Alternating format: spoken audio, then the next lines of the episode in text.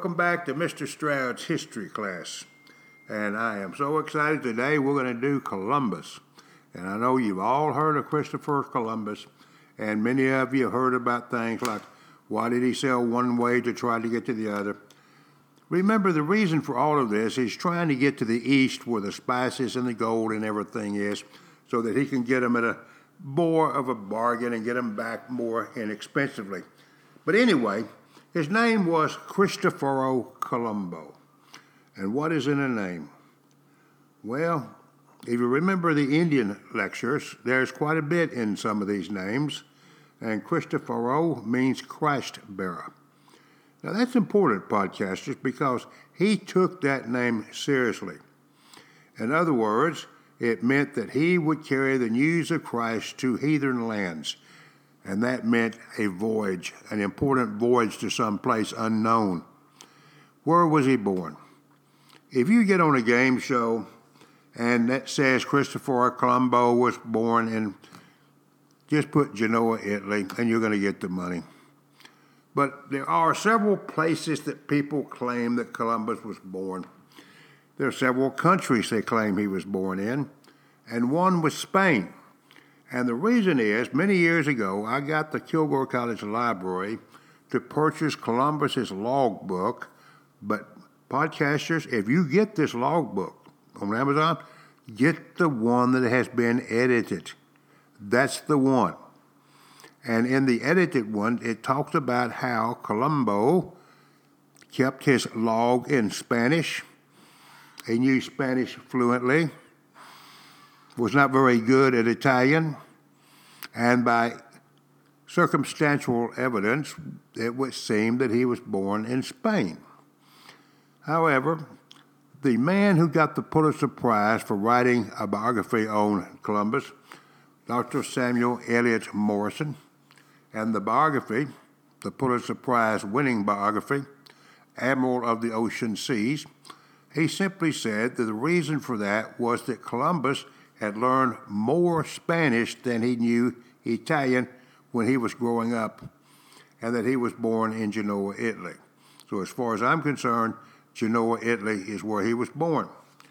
He was going to sea at a young age, as many of these people were, and but he did believe that he was going to take a voyage to some unknown land. Now, to begin with, people say that Columbus was traveling to sail the ocean to prove that the earth was round. And that was not true. That was a story that was written in the 1700s, a children's story about how they believed that the earth was flat and somehow Columbus was the only one that knew it was round. They knew it was around. I've read that it was a thousand years before Columbus sailed. They knew the earth was round. How did they know that? Well, the easiest way to answer that question is to go down to the seacoast.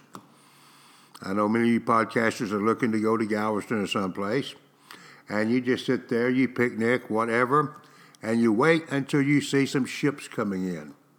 And as you see ships coming in, what you are going to notice is that you're going to see the top of the ship first and then you're going to see from the top down. That's because the ship is coming up around that globe. It's coming up around that globe.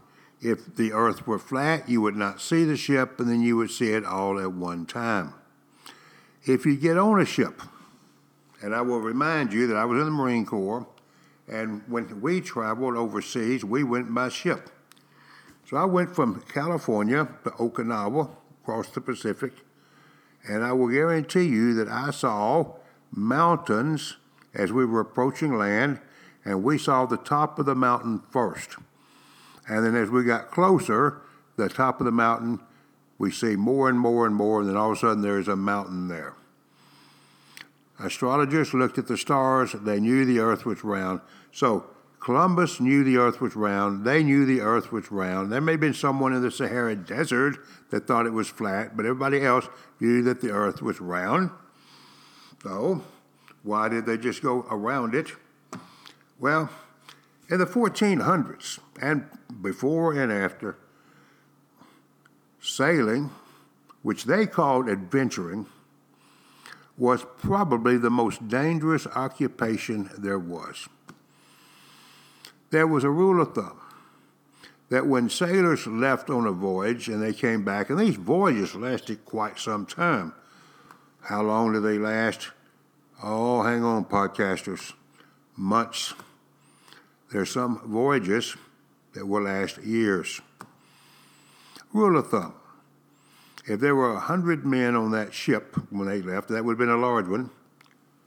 Half are going to die. Half are going to die. What's killing them? One that's killing them is scurvy. That was the one called the sailor's disease. And scurvy, when I would tell this to my eighth graders, they all wanted to know what scurvy was. And scurvy is caused by the lack of vitamin C. And so, if you had scurvy, and of course, the eighth graders wanted to know how do you know if you've got it, what are the symptoms, and all that. And I would have fun with them. I would tell them things like, well, your arms and your legs are going to swell up. Your gums are going to start bleeding. You're going to become colorblind. And of course, they want to know how do you prevent it. And I told them you prevent it by vitamin C. But they didn't know that for a long time. And when they found that out, then when sailors went to sea, they took vitamin C with them, oranges, things like that, lime, lime. Why British sailors were called limeys, limeys. I had an eighth grader, and I can remember this day telling him about scurvy and really going into the detail about the pain that you couldn't cure it once you got it back in those days. And he came to class the next day with a grin on his face. And whenever an eighth grader is grinning, something is wrong, podcaster. So I asked him, why are you grinning? Oh, he said, I'm not going to get no scurvy. Why not? He said he took a whole bottle of vitamin C. And something flashed through my mind right then. Headlines in the Henderson Daily paper Eighth grader ODs on vitamin C. Teacher seems to be the one to blame. We get enough vitamin C. Don't worry about it. Do not take a bottle of vitamin C. I don't know if it would hurt you, but don't do it anyway. Sailing was dangerous if you didn't die from the scurvy, water, you run out of water. You can't drink salt water. You can drink it, but it was not going to kill you. A very painful death. Storms, you name it. Sailing was very, very dangerous in those days. And with the Portuguese, it was so dangerous that they would be given a mass and promised that if they died at sea, they would automatically enter heaven sailing was extremely dangerous. You did not leave the side of the continent, you did not leave the side of the continent because you could get lost and you could die. So they stayed very near the continents.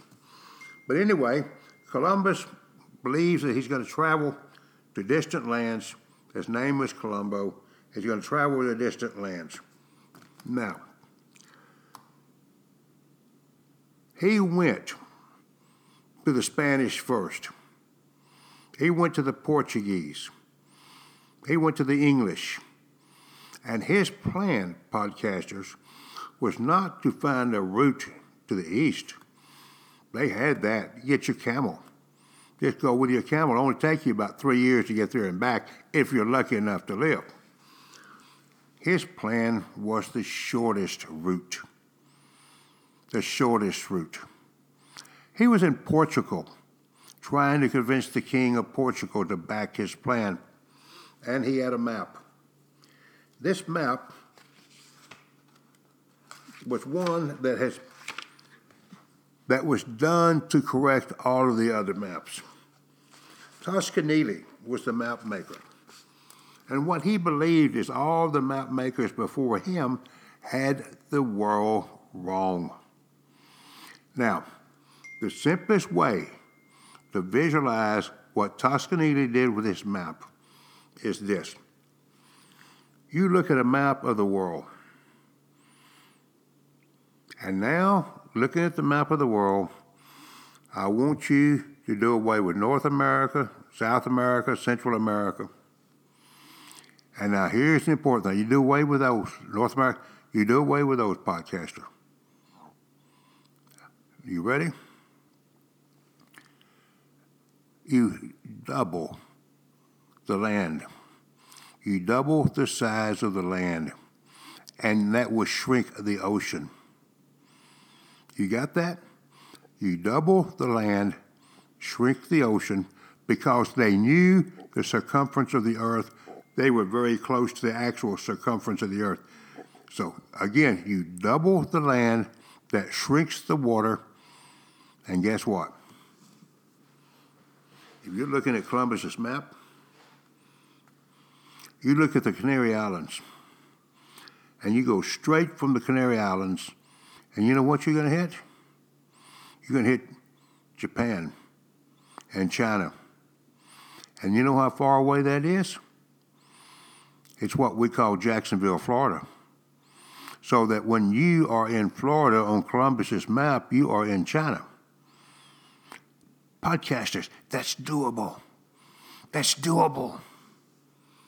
Now, there are other men who are trying to get to the east by voyaging. And one of them was a man by the name of Dias, Bartholomew Dias, from Portugal in 1488.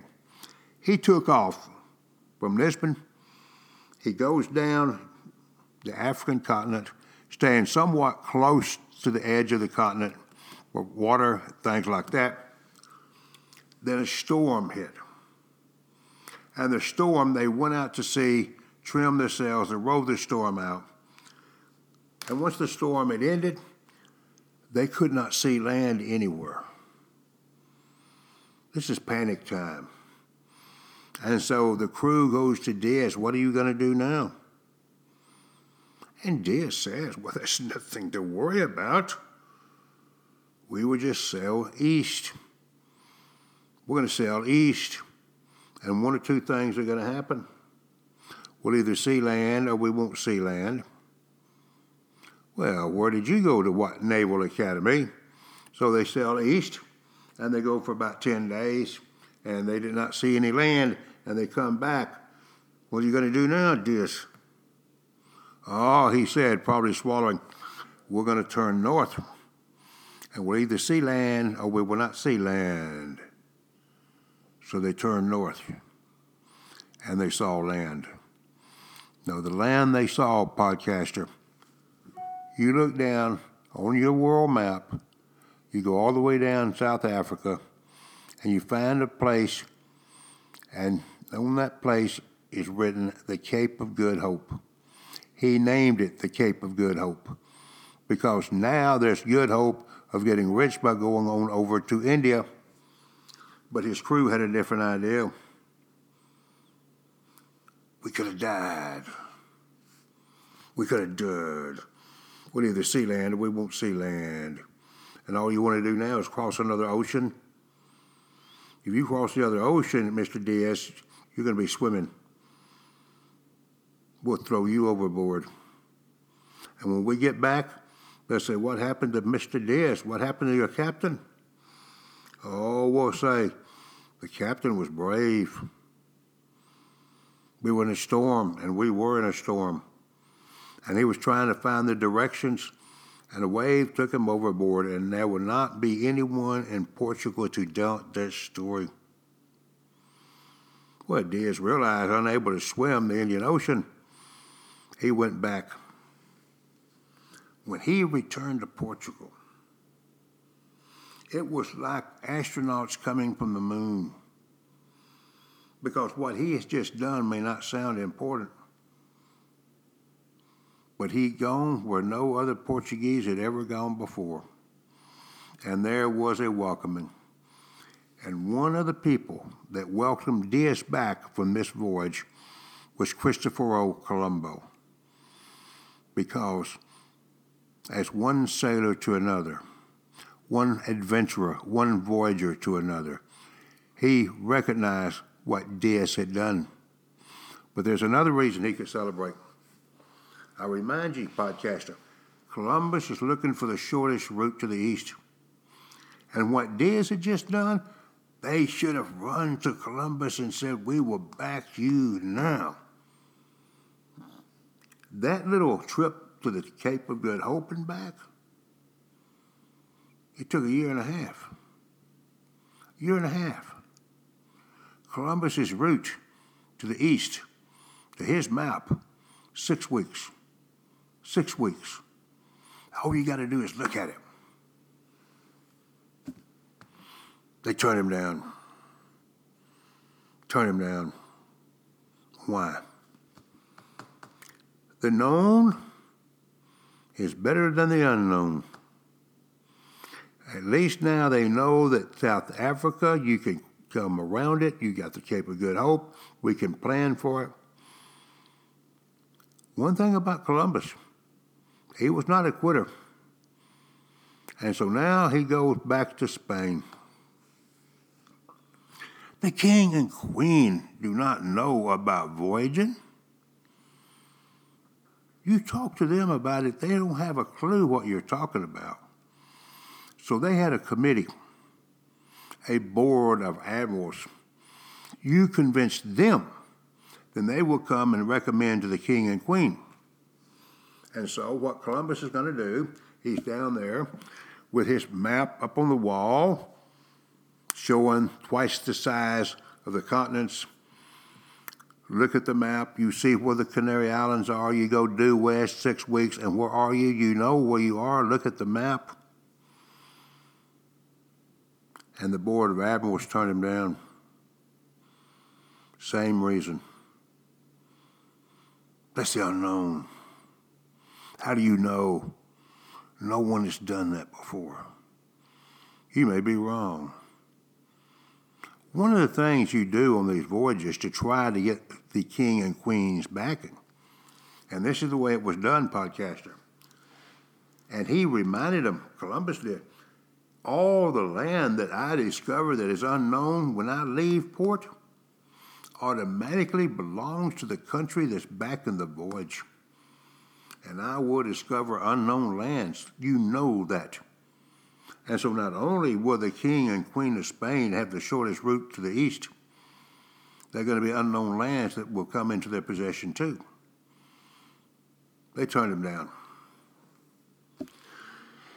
The unknown. And also, listen to this. Wake up, Columbus.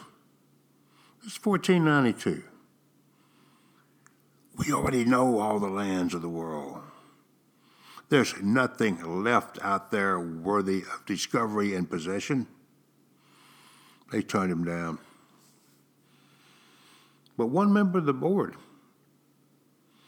they, he liked this man's, he liked his plan. He saw the map. And so he talked to the king and queen one day when the king and queen were in a good mood at a party and he said something like this Isabella, you know what Christopher Colombo is asking for money wise? About the same amount of money it costs to put on this party. About the same amount of money it costs you to throw this party. Three ships. They don't cost much and there was a shipbuilding town that was in trouble with the king and queen and owed them a ship anyway. Podcasters, any of you buy lottery tickets? Lottery tickets. How much is a lottery ticket? Dollar. A dollar. Can you afford a dollar for a lottery ticket? If you win, what are you going to win? A million? I've heard people don't even do it anymore because a million is nothing. 200 million? Let's just go with 100 million. You want to? Let's do 100 million, Courtney. 100 million dollars. You put in your notes a lottery ticket. One dollar. 100 million dollars. Would you risk it? One dollar? Oh, you may not win, you know that, but by golly, it's only one dollar. It's only three parties. are not three parties worth risking to get the treasures of the East? We'll do it. We'll do it. So they decided they would back Cristoforo Colombo on his voyage. When they told Cristoforo Colombo this, I think most people would assume that he's going to jump up and down with happiness. Oh, I'm so glad, I'm so glad, I'm so glad. He's in the driver's seat now. And so what he said was something like this I'm the one that's risking my life. All you're doing is risking three parties. I would take this voyage of discovery for you if you do three things for me. One, I want to be known with the rank Admiral of the Ocean Seas. Admiral of the Ocean Seas. Why Admiral of the Ocean Seas? This was a man that was born in poverty. No one is quite sure where he was born or when he was born. We would say today he was born a nobody. One of my little sayings is Who were ye before you were famous? Podcasters. To be admiral of the ocean seas is about as fine as what Colombo ever, ever dreamed of. That's one. Two, I am going to discover lands. You know that. You know that. And I want to be the governor of all the lands that I discover for life. And when I die, my son will be. As long as there's a Colombo alive, that man will be the governor of all the lands that I discover. Number three, hang on, podcasters. Number three, I want 10% of everything. I'm going to find treasure. I want 10% of that. And I want 10% of every ship that uses my route to go to the east and what they bring back. You do those three things for me, I'll sell your voyage of discovery.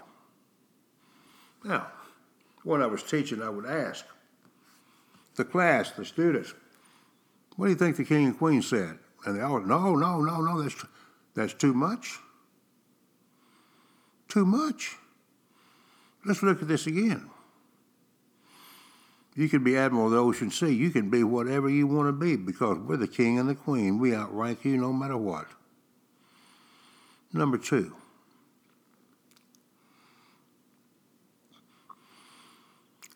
you want to be governor of little dinky islands that no one else would want to get near? Now we've taken care of the political control of that. Thank you, Mr. Colombo. And the last one, you get 10%? 10 from 100 is 90. Is that right, Courtney? We get 90%. Podcasters, that was his contract. Cristoforo Colombo was sold under contract. There was a book. The library had so many of them, they gave them away one day, had them stacked up on a free stack. And I'm proud to say some of the students, when I told them about them, went and got them. It was a book, I believe, over a thousand pages, easy. And it was documents of U.S. history. And the very first document was the contract Columbus sailed under. So, okay, he's going to do that. The other thing, another myth, is that no one wanted to sail with him because, again, as I said, they thought the earth was flat. We already know that's not true and that they had to go up to the prisons and get prisoners to come down. Not true. Can you imagine needing someone to ride in the space shuttle and no one wants to do it? So you go to Huntsville Penitentiary and you get a lifer out of there? What's he know about it? He had experienced crewmen. Now, there was some reluctance to go, but the reluctance was very real. The fear was very real. We already talked about scurvy, but where is Colombo going? He is going where no one has ever gone before. Oh my gosh, it sounds like a movie. Fear of the unknown. He had trouble getting sailors until two brothers agreed to go with him, the Pinzón brothers. And in the bars and the taverns where sailors hang out, drinking, they told these sailors, We'll take care of you. We'll take care of you. Why, we'll take care of you. Well, Colombo is an Italian. He's an Italian. He may speak Spanish fluently, but he's an Italian. We're Spaniards. We'll take care of you. He had little trouble getting a crew. And the number of people he got was about 95, about 95. Any podcaster know the name of his ships? Debbie, you know? Bronze Star, do you know? I know Todd knows. Just in case you don't, or maybe you had a blank in the mind, we got the Nina, the Pinta, and the Santa Maria. The Nina, the Pinta, and the Santa Maria. Podcasters. How large were these ships? I know that some of you have taken these luxury cruises, ridden down the Caribbean. Some of you may have gone up to Alaska. Oh, podcaster, don't even think like that when you think of Columbus's ships. I've read that one of these ships was about the size. Now we're talking about the living space, walking back and forth on the deck. Hang on, podcasters. We're talking about going to a parking lot. Let's go to Brookshire's. You want to? And you parallel park, and you take up one and a half parking spots. You hear what I said? one and a half parking spots. These things were incredibly small, like a little cork out in the ocean. How much do they weigh? It always amazed me, the weight and how they would float. The Santa Maria, which was the largest, would displace 150 tons of water. Now, you know what displacement of water is. In case you don't, I learned that in a watered down physics course that math majors would not be allowed to take, nor minors. That was my type of physics course, and I still barely made a C. But I learned things, podcaster. And the displacement of water that a ship will float when it displaces the same amount of water of its weight. So apparently the Santa Maria was 150 tons, the largest. Now, I always try to take care of you. You get on a game show or you're riding around East Texas and a radio announcer says, I got two tickets to give away to whatever you want to go to. Be the 14th caller to call in and tell me which of Columbus's ships were the largest. Santa Maria. Remember, it's the one with two names, Santa Maria. It was the largest. Now, you want more tickets? Here we go again. Of the Nina, the Pinta, and the Santa Maria, which one was Columbus's flagship? Easy, podcasters. The largest, Santa Maria. You want to get a tough one? Oh, you want to get a tough one? That was not Columbus's favorite ship. He didn't like the Santa Maria. That was his flagship, but he did not like it. The one he liked was the Pinta. That's the one he liked. Those are the three ships. Now, I do like to share. I do like to share stories from days when I was teaching face to face.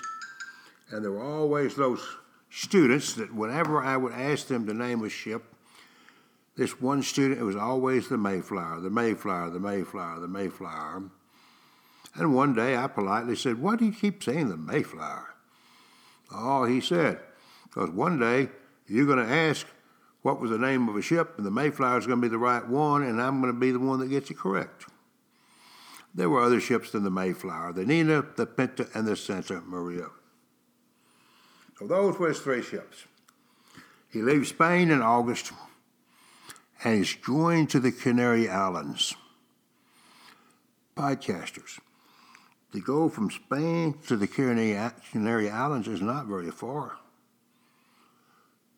I think I've already mentioned that voyaging, sailing the ocean sea, was dangerous. They had storms. They had storms between Spain and the Canary Islands, and he had to put into the Canary Islands to repair his ships. And one other thing, too. One other thing. I have to tell you this. One of the ships, I think it was a Nina, I'm not, I think it was a Nina, a sailor got upset about something. Upset. Somebody said something that he did not like, apparently. Now, I wasn't in the Navy. I don't know all this Navy terminology. Oh, I know the port and the starboard. I know all that stuff. But I'm talking about the poop deck,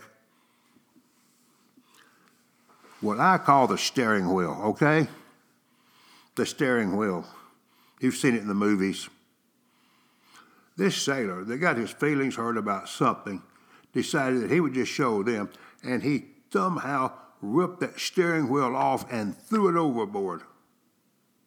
Podcaster, if you're driving along in East Texas and you're doing the speed limit, and you are doing the speed limit, I know that you're doing 70, and somebody in that car says something you don't like or something on the radio, and you get mad and you pull that steering wheel off and throw it out of that window,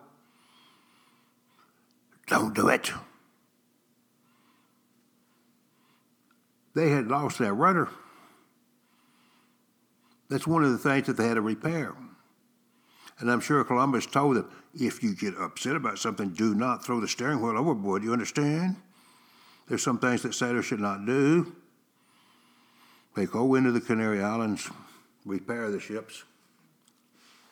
Have you ever heard that sailors have a girl in every port? I've heard that. Apparently, Columbus did.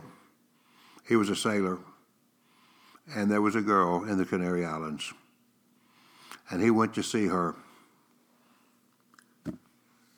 Even after his ships had been repaired, he was not ready to leave. And I believe the reason was here he was with this girl. And all of his life, he'd never, ever, ever, ever had the distinction of being the commander that he had at this time. And he could take that girl and they could walk down the docks and he could look at those three ships and he could ask that girl, You see those three ships? Who do you think's the commander of all three of them? Who do you think is the admiral of the ocean sea? Podcaster, this man is somebody for the first time in his life, and he was enjoying it. But this is the voyage of his life. He's going to leave. All right, podcaster, I want you to remember something. I want you to remember something. His map, his belief about where the East is, where China and Japan is.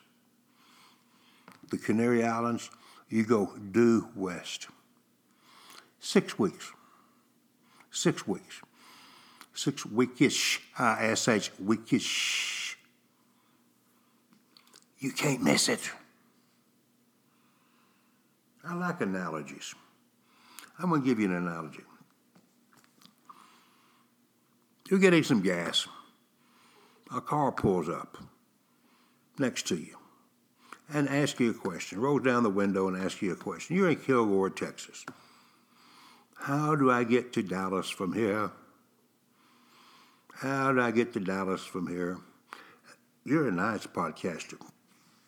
So you simply say, just go down 259 until you get to I 20, take a left, and you're going to travel because I don't know how fast you go, but you're going to go the speed limit, I'm sure.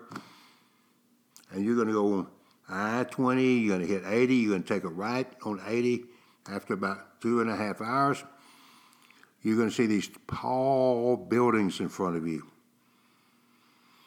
Okay, so that'll be Dallas. So you get on the I 20, you take a right on 80, two and a half hours, you see these tall buildings in front of you. Where do you think you are a podcaster? Tatum?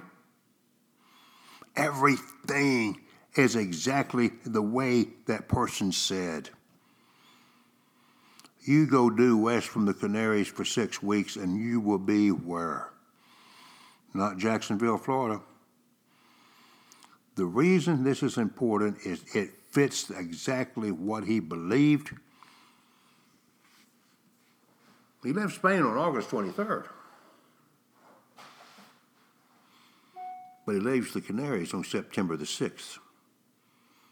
September the 6th.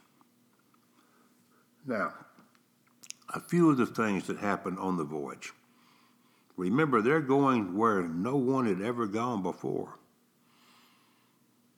That can be terrifying. An analogy? You're in a spaceship.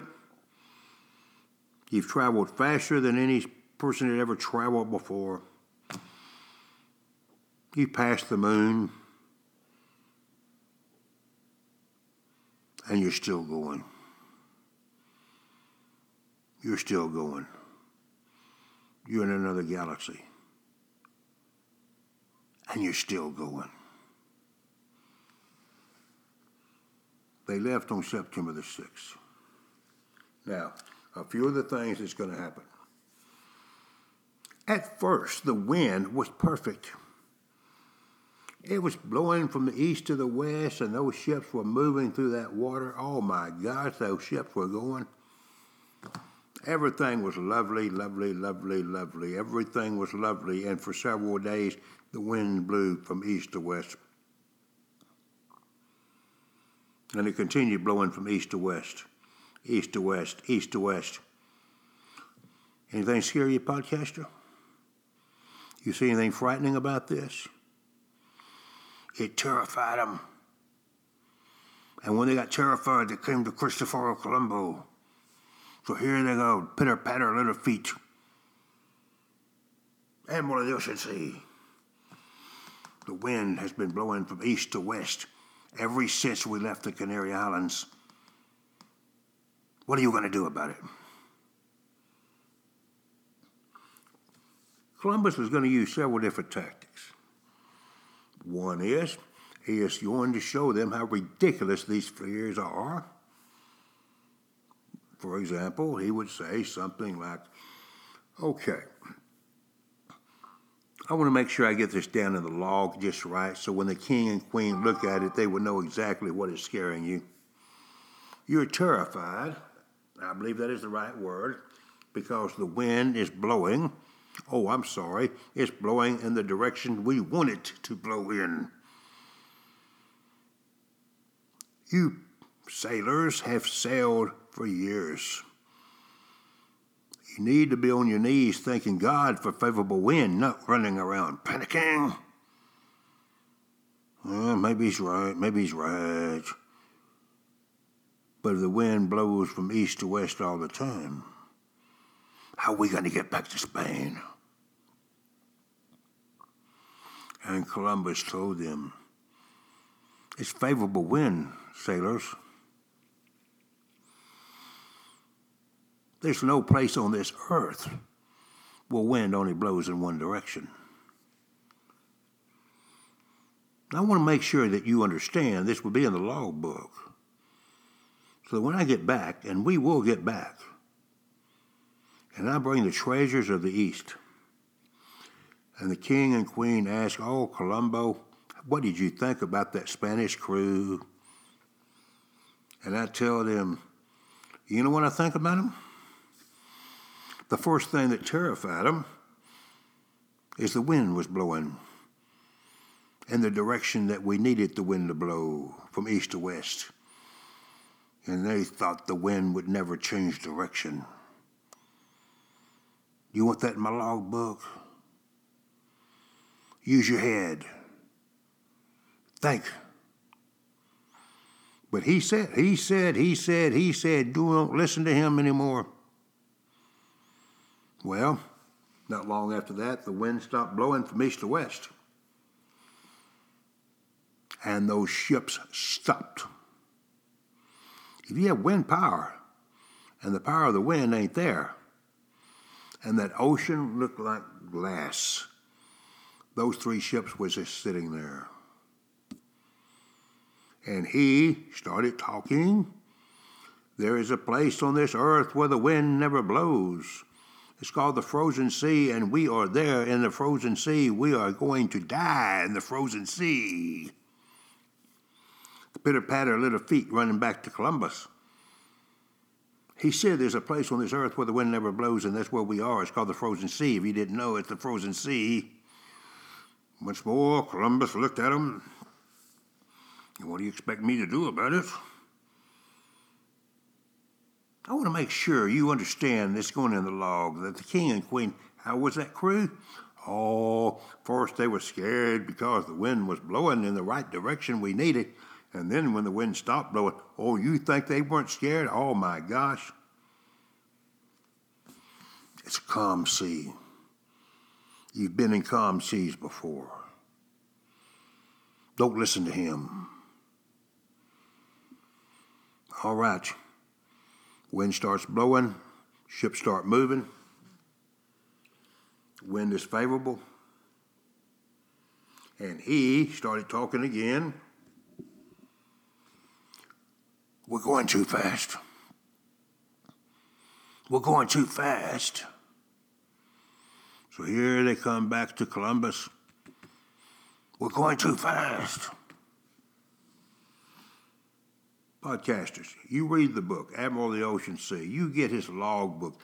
You get any books on his voyage. You can tell how fast he was going 25 miles a day, 30 miles a day. And Admiral of the Ocean Sea, he will tell you how he knew this. And so you say to those people, What are you talking? Well, we're going too fast. We're going way too fast. How fast do you think we're going? Well, he said, by looking out there at the water, he thought we'd gone maybe 35 miles since the sun came up. What Columbus said? What? 35 miles since the sun came up? That's what he said. We have not gone 20 miles since the sun came up. And, podcaster, why are they worried about going too fast? The analogy that I like summertime, good old summertime. Everybody's having fun in the summertime. All year long, you wait for the summertime. And this summer, where do you go? You go down to Galveston, where the crank wall were and you are going into that water. Oh my gosh, this is going to be so much fun. You jump in that water and you're just so happy. You swim out, you swim out, you swim out, and you swim out. And you get tired and you turn around. Now you got to go back. For every mile those ships sail west. They got to get back. Will the wind be favorable? How much food do you have? We're going too fast. Columbus said, No, we've not made more than 20 miles since the sun. And then one of them said, Show us your logbook. What? Show us the logbook. We don't believe you. Every day you have to write down the distance. The logbook is for my eyes. No, we want to see that logbook. Or else. And you don't want to know what else. So Columbus said, okay, you want to see it. So he took a few of them down to his cabin, opened that logbook, and in that logbook he had written today 15 miles. 15, not 35. We just thought we'd go, yes, see, see, see? You're up there on that deck, you're looking out there at the water, you think we're going a lot faster than we are. You look here at the law book, you see what I wrote? Don't listen to him anymore. We thought, well, don't stop and listen to him. You stop thinking. So they went up. Columbus locked the door. They went over to his bunk. He pulled a trunk out from underneath the bunk and he unlocked that trunk. And he took another logbook out. In this logbook, he wrote, Today, we went 45 miles, further than any day that we have traveled so far. And he closed that law book, locked it back in the trunk. He kept two logbooks, podcasters. One full of lies for Spanish eyes, and the one that had the truth. They continued. They start seeing things like floating limbs, leaves. Columbus doesn't even slow down. Now they come running back. You're passing the island of Japan. We're passing it. We're going around the world a second time. What Columbus told them was this all these little signs, these little objects you've seen, they're from dinky little islands. If I try to find every dinky little island out here, we never will get to the east. You don't just miss Japan, the first gigantic island on the right. We'll keep going. You turn back, back Spain. What? We've gone further than any human has ever gone on the ocean, the sea of darkness, into the unknown. It's time to go back. No, no. Podcasters, this is when Columbus's life was in the most danger. Remember what they told this? How far can you swim? And then something happened. This changes the history of the world, podcasters. This changes the history of the world. What was it? It's something that you see every day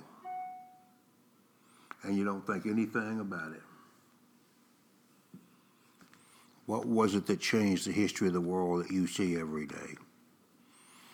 While they were standing on the deck of that ship, and Columbus's life was in danger, a flock of birds flew over.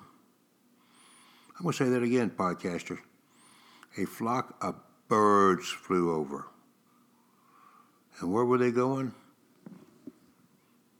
To the southwest. And as Samuel Eliot Morison said, birds know their business. Those birds are going to land. And so, what the crew said, you follow those birds. Podcaster, I'm going to tell you something. What's going to happen now, there's several different stories. This is the one.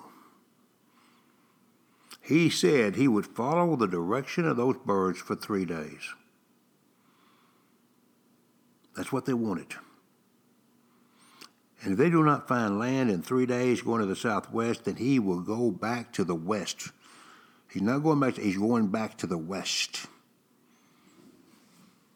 So they turned, they started going for three days.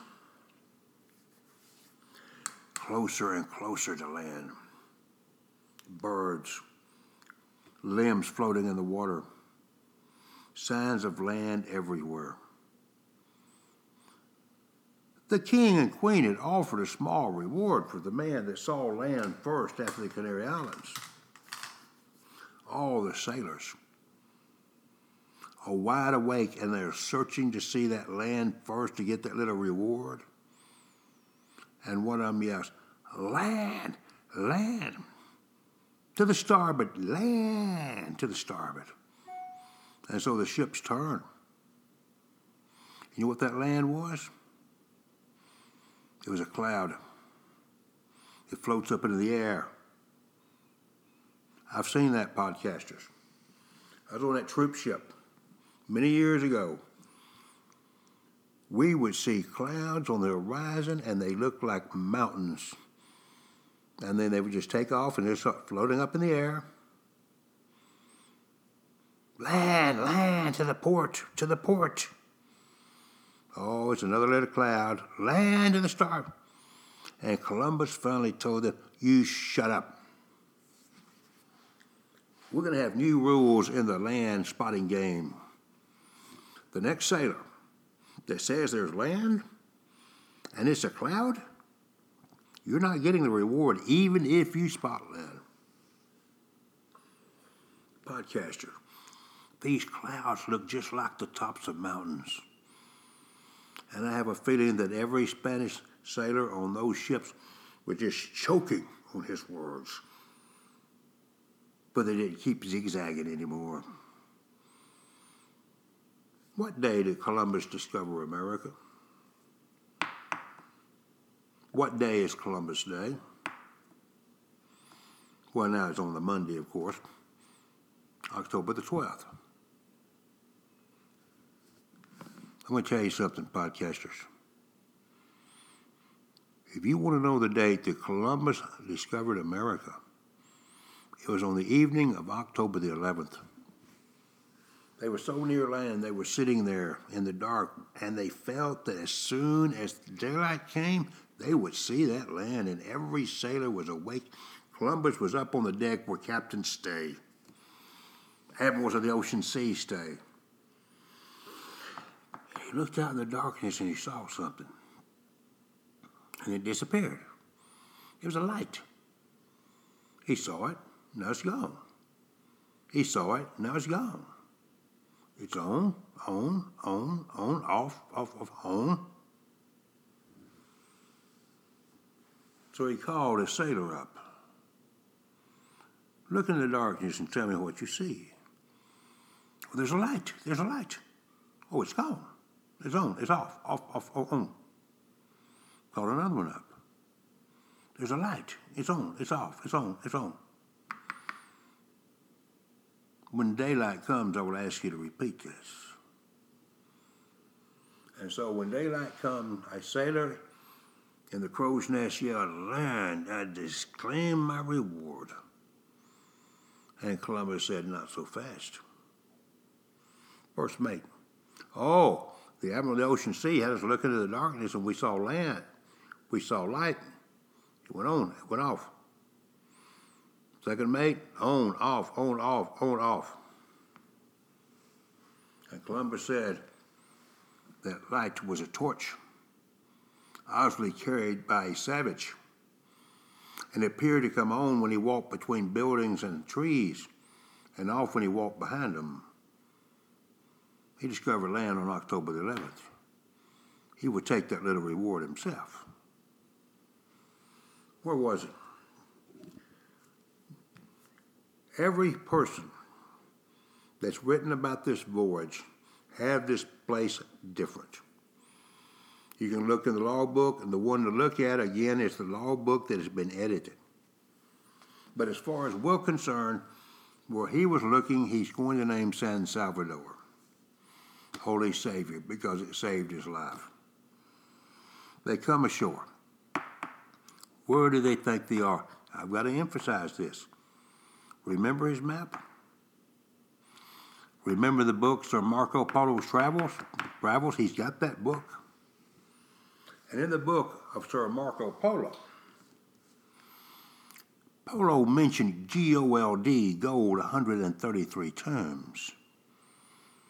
Podcasters, that's what they're looking for. They're looking for that gold. These Indians, and they were called Indians because he believes that he's in the Indies, they have tiny trinkets of gold. What this convinces Columbus of is they are very near China. They're very near Japan. He then travels from there, he discovers Cuba. Cuba, two things cigars. Cigars.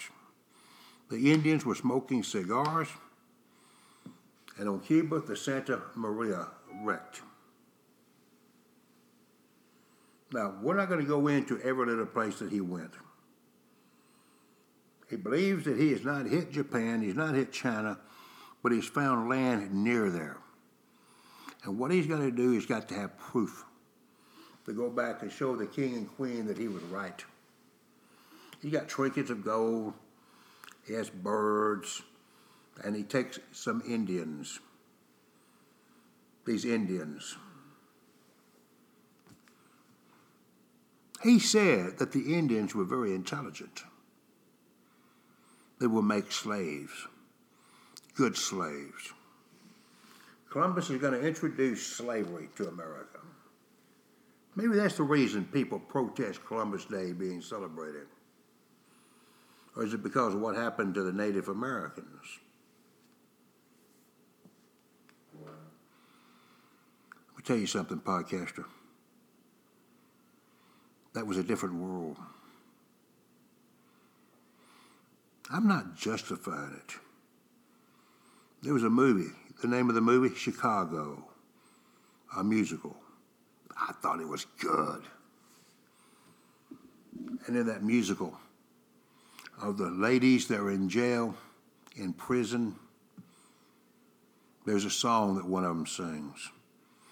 They tell what their boyfriend had done and said, if you'd have been there, you'd have done it too. And what would you have done too? Kill him. Kill him. The world Columbus lived in. You were a Christian and his a Catholic, or you were a heathen, you were a savage. You had no religion. And you're going to hell. What Columbus is going to do is going to make a deal with them without them knowing about it. You're going to become a slave, and we will teach you the true religion. We will baptize you. And then you would die and go to heaven for eternity.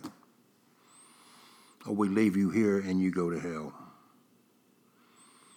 Now, for eternity in heaven, a small price to be paying is servitude. This was a different world. Did any of you see the movies that came out in 1998 to celebrate Columbus? I didn't. I saw the beginning of one, and as he was walking through the streets of Spain, they had women tied to stakes because they were going to burn them alive. Witchcraft. And Columbus didn't even give them a second look. These savages, and by the way, I don't know about Columbus, but later on the French will call them savages, meaning they were not Christians. They were not Europeans. This is to prove to the king and queen that he is where he said he would be. Santa Maria has shipwrecked. The Pinzons take off ahead of him to get back and claim that they're the ones that discovered this new land podcaster. If you ever get on a game show or there's a radio station that says that you can get whatever your heart desires, if you can tell me this, Who was the greatest sailor that ever sailed the ocean blue? And you answer whatever way that game show wants. Cristoforo Colombo. And then we're going to ratchet up. Why was he the greatest? Because he discovered America? No. No. America would have been discovered eventually. Look at the map, podcaster. How can you sail west and miss that thing? That's like saying you got a friend, boy, does that friend know how to shoot a rifle? How good a shot is he? Oh my gosh. One day he went inside a barn and he closed the door. Are you ready?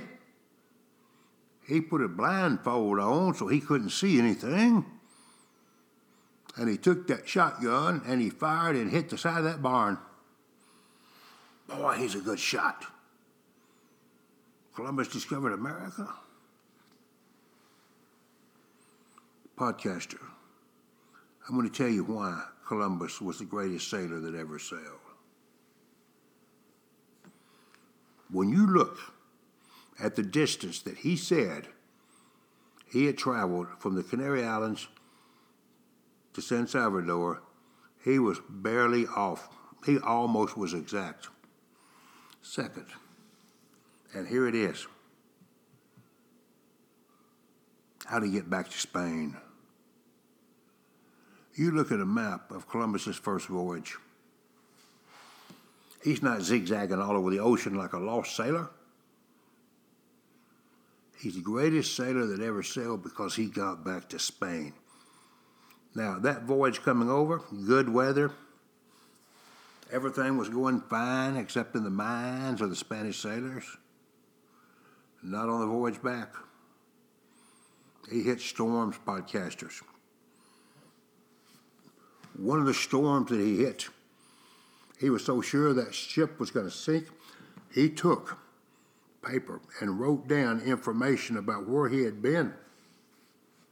And he put it in a wooden barrel and he threw it overboard. So, like a note in a bottle. Several hundred years later, they claim that barrel was found. And that note had been in perfect English. Excuse me for chocolate. they put into the Azores to repair their ships. Then they leave the Azores and they hit more storms and he can't even make it back to Spain. He puts into Portugal. Into Portugal. And as the Portuguese sailors are coming out to see who's flying these Spanish flags, guess who one of them is? Dias. Dias. Columbus had welcomed Dias back from his ship around the tip of South Africa. Now Dias is welcoming Colombo back. And I just wondered what Colombo said to him. He goes in, he sees this Portuguese king. Did he say things like, You could have backed me? Because you know where I've been? I've been to the east. When was Columbus's life in the most danger? On the ocean? With the storms? When the crew mutinied? Or in the Portuguese court? Because the Portuguese king had thought about cutting his throat, killing Columbus and the crew, and then they would have that route. reasons I cannot explain, he did not do it. He thought about it, he talked about it. I don't think Columbus ever knew how close he came to death. He gets back to Spain, and you talk about being the hero of the day. That is Cristoforo Colombo. And what does he believe? They made it to Japan, he made it to China, No. He's almost there. He's almost there. With all the trouble it took to get that first voyage, snap your fingers, Columbus. Snap your fingers. He got 17 ships, about 1,500 men.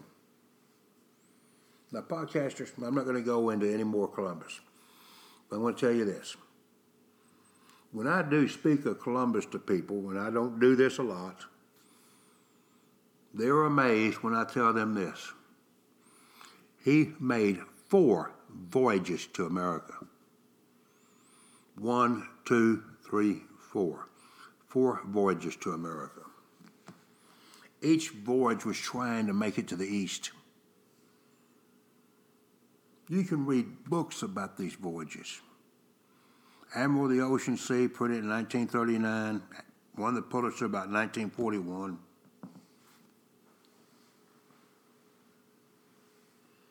There are others. So, just for a little summary. On his second voyage, he comes back. And again, he's not going to China or anything like that. And he's in chains because he was arrested by someone who then had made up words and used words to put him in chains, accused him of crimes he did not do. King and Queen let him go. He goes back. He comes along Venezuela. He spots America. He goes back on a fourth voyage. His ship sinks, and he's stranded for a year in Panama. Where does he think he is? And his favor and his status decreased every time he came back because the Portuguese had already made it to India. Vasco da Gama, 1497, had made it to India. What Columbus believed was that he had discovered an unknown continent, unknown land that was blocking the Spanish from getting to China and to Japan.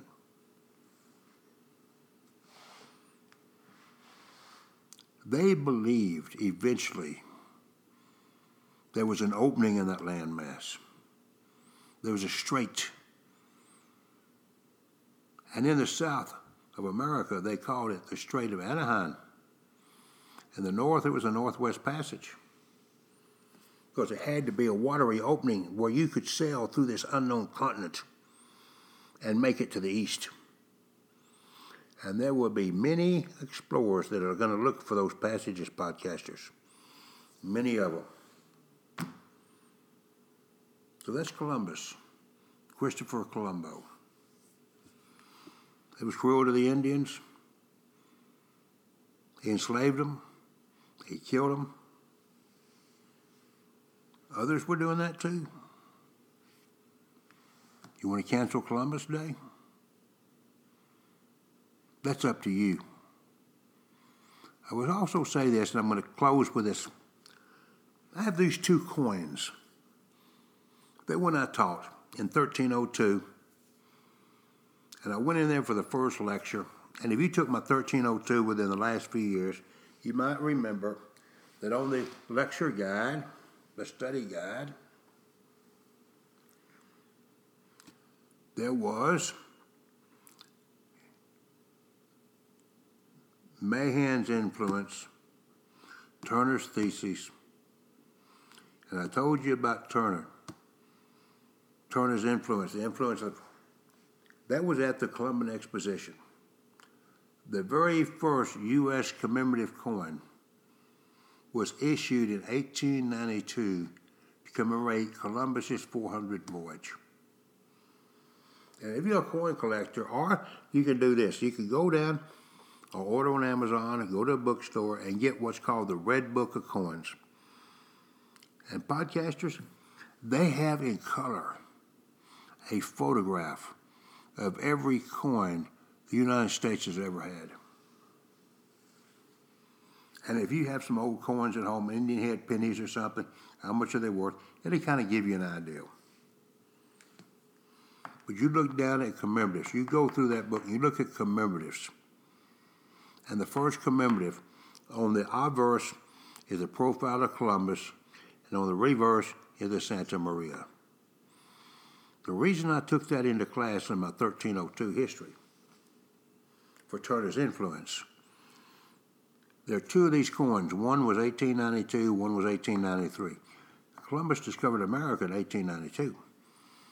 But those coins were made to help finance that fair, and the fair took a little while to open so they could come out with another one in 1893. That was Columbus, Cristoforo Colombo. And what that is going to do is going to open a floodgate. a floodgate of Spanish looking for gold. And we're going to call them conquistadors. And the next Mr. Stroud's history class lecture will be on conquistadors. Have a good one.